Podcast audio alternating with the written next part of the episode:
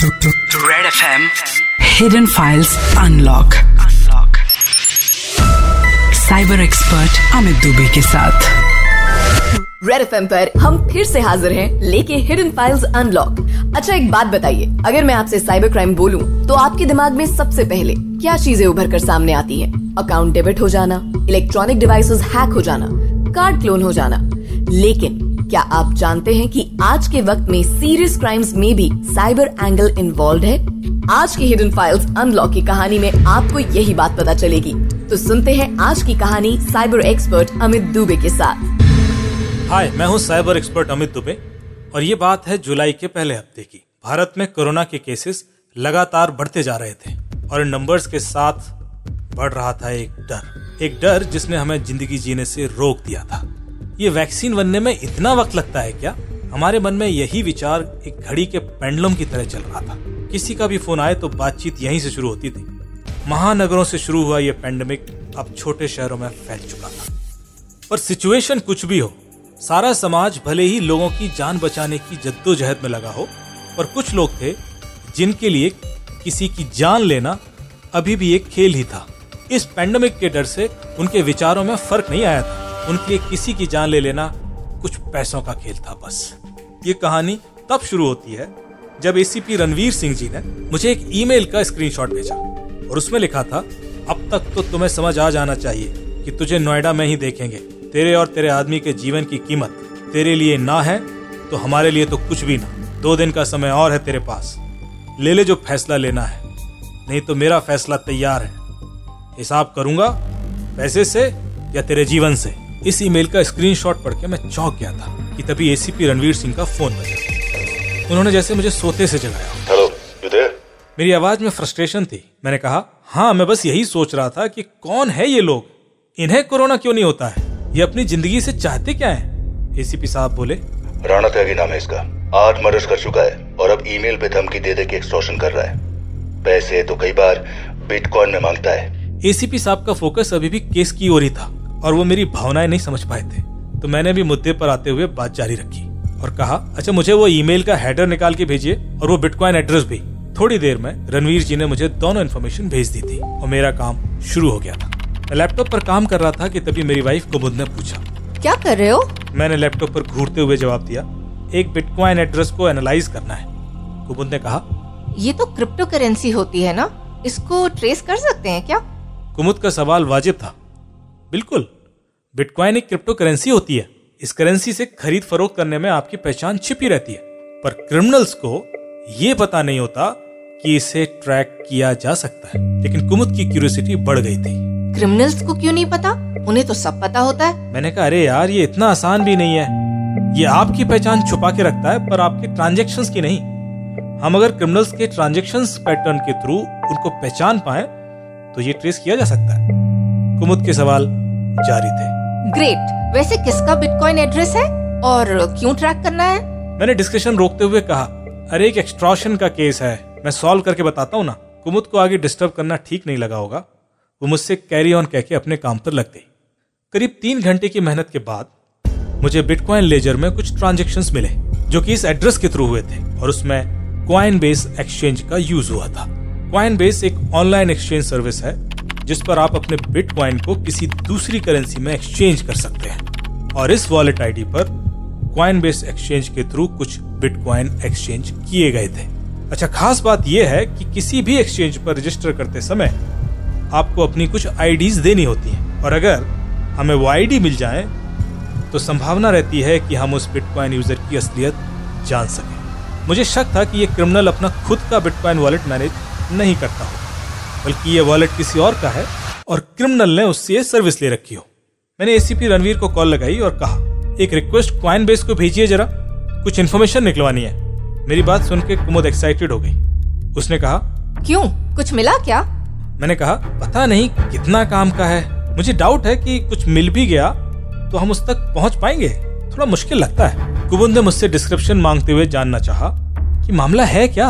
मैंने बताया अरे एक सीईओ को किसी ने ईमेल पर जान से मारने की धमकी दी है और पैसे मांगे हैं। पर वो इस लॉकडाउन में सीईओ को मारेगा कैसे जब कोई घर से बाहर ही नहीं निकल रहा?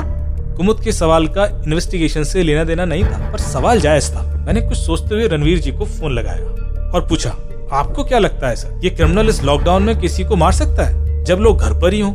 एसीपी साहब ने कहा एक्चुअली मारने की धमकी सिर्फ़ सीईओ के लिए नहीं है उसके कुछ और एम्प्लॉयज़ के लिए भी है। और अभी 30 परसेंट ऑक्यूपेंसी के साथ ऑफ़िस शुरू हो चुके हैं तो हादसा किसी के साथ भी हो सकता है। मैंने मेल पर नज़र डालते हुए पूछा पर उसने ऐसा मेल में तो कहीं नहीं लिखा। एसीपी साहब बोले अरे इससे पहले एक और ईमेल आया था उसमें ज़िक्र था। मैंने सोचा ये इतना इम्पोर्टेंट पॉइंट कैसे मिस कर सकते हैं? मैंने कहा फिर आपने वो ईमेल क्यों नहीं भेजी मुझे? वो ईमेल भी भेजी है हेडर के साथ। रीडिफमेल.com से आई थी और उसमें लिखा था किसी की लॉयल्टी को इतना सस्ता मत समझो सक्सेना साहब और जो लोग आपके गुलाम है ना नंबर उनका भी आएगा। सिर्फ़ सात दिन है तुम्हारे पास। दस बिटकॉइन इस अकाउंट में ट्रांसफ़र कर दो या धरती छोड़ने के लिए तैयार हो जाओ। मेल पढ़ के लग रहा था कि जिसने भी ये ईमेल लिखी है, उसका इस कंपनी से कोई ना कोई रिश्ता तो ज़रूर है। पर इस आठ मर्डर करने वाले का इस कंपनी से क्या रिश्ता हो सकता है? मैं कुमुद से इस बारे में बात कर ही रहा था कि उसने कहा। तुम्हें कैसे पता कि ये मेल उसी क्रिमिनल ने भेजी है? हो सकता है कोई उसके नाम का फ़ायदा उठा के डरा रहा हो। ये बैंग ऑन थॉट था। यू आर राइट कोई अंदर का आदमी ही हो, और वो इस क्रिमिनल के नाम का फ़ायदा उठा रहा हो। गुत्थी सुलझ रही थी। मैंने उस मेल आईडी का फॉरगेट पासवर्ड ऑप्शन ट्राई किया तो मुझे ओटीपी से लिंक्ड मोबाइल की कुछ डिजिट्स मिल गई। मैंने रणवीर जी को फ़ोन लगाया और पूछा, इस कंपनी में कितने एम्प्लॉयज़ हैं? उन्होंने कहा, करीब बारह हज़ार। मैंने वो ओटीपी की लास्ट डिजिट्स रणवीर जी को भेजी और कहा, क्या आप इस कंपनी के एम्प्लॉयज़ डेटाबेस में ये चेक करा सकते हैं कि फ़ोन की ये डिजिट्स किसी भी करंट या एक्स एम्प्लॉयज़ के फ़ोन नंबर से मैच करती हो। उन्होंने कहा हाँ ज़रूर मैं निकलवाता हूँ। ईमेल के हेडर इन्वेस्टिगेशन में कुछ खास जानकारी नहीं मिली। पर करीब पाँच घंटों बाद शाम को रणवीर जी का फ़ोन आया। ये तीन नंबर्स मिले हैं। मैंने आपको व्हाट्सएप कर दिए अब हम काफ़ी क्लोज थे। इसकी संभावना थी कि क्रिमिनल्स इन्हीं में से कोई हो और शायद नहीं भी। पर ये तीनों नंबर्स तीन सीनियर एम्प्लॉयज़ के थे और जो कंपनी में पहले काम कर चुके थे। और अब किसी दूसरी कंपनी में सीनियर पोजीशंस पर थे। लेकिन बिना पक्के सबूत के उन पर हाथ डालना सही नहीं था। मैंने रणवीर जी से पूछा क्या हम किसी मकसद से उन्हें थाने बुला सकते हैं? रणवीर जी ने कहा नहीं मुश्किल है। इस पेंडेमिक में ऐसे ही किसी को बुलाना भारी पड़ सकता है। कल ही हमारे 22 ऑफिसर्स कोविड पॉजिटिव पाए गए हैं और आज हमारे सारे ऑफिसर्स का टेस्ट करने को बोल दिया है। मैं आगे की स्ट्रेटजी सोच ही रहा था कि मेरे दिमाग में एक आइडिया आया। सर टेस्ट तो सबका होना चाहिए ना? उन्होंने कहा हाँ सबका ही होगा। मैंने स्माइल करते हुए रणवीर जी को समझाने की कोशिश की। सर, मेरा मतलब सबका। इन तीन लोगों का भी होना चाहिए ना? आप लोग तो वैसे भी रैंडम टेस्ट करा ही रहे हैं। रणवीर सिंह जी मेरी बात समझ गए थे। हाँ ये तो हो सकता है। टेस्ट तो कराया जा सकता है। उनकी आवाज़ में मुस्कान थी। अगले दिन डॉक्टर्स की एक टीम तैयार की गई और एक टेस्ट वैन के साथ उनको इन तीनों के एड्रेसेस पर भेजा गया। टेस्ट करने से पहले उनके नाम और मोबाइल नंबर पूछे गए। दो लोगों ने अपने मोबाइल नंबर वही बताए, जो कि कंपनी के रिकॉर्ड्स में थे, पर तीसरे का नंबर कुछ और था। जैसे कि डॉक्टर्स को सिखाया गया था, उन्होंने अनुभव गुप्ता, जो कि हमारा तीसरा सस्पेक्ट था, उससे बोला, देखिए, हर एक टेस्ट के लिए हमें व्यक्ति को वेरीफाई करना बहुत ज़रूरी है। गलती की कोई गुंजाइश नहीं होनी चाहिए, और हमारे रिकॉर्ड में आपका मोबाइल नंबर कुछ और है। आपको ओटीपी उसी नंबर पे आएगा। अनुभव ने बोला कि है तो ये उसका दूसरा नंबर, पर आप उससे वो ज़्यादा यूज़ नहीं करता है। डॉक्टर्स ने ज़ोर देकर कहा कि, सर, हमारे पास रिकॉर्ड एडिट करने का राइट नहीं है। आप वही नंबर ले आइए ना, प्लीज़। तभी टेस्ट हो पाएगा। खैर, थोड़ी देर में अनुभव गुप्ता अपना दूसरा नंबर वाला फ़ोन लेके पहुँचा। डॉक्टर्स ने उसके डिटेल्स लिए और मुझे फ़ोन पर बोला, नंबर मेरे सामने है, सर। आप ओटीपी भेजिए।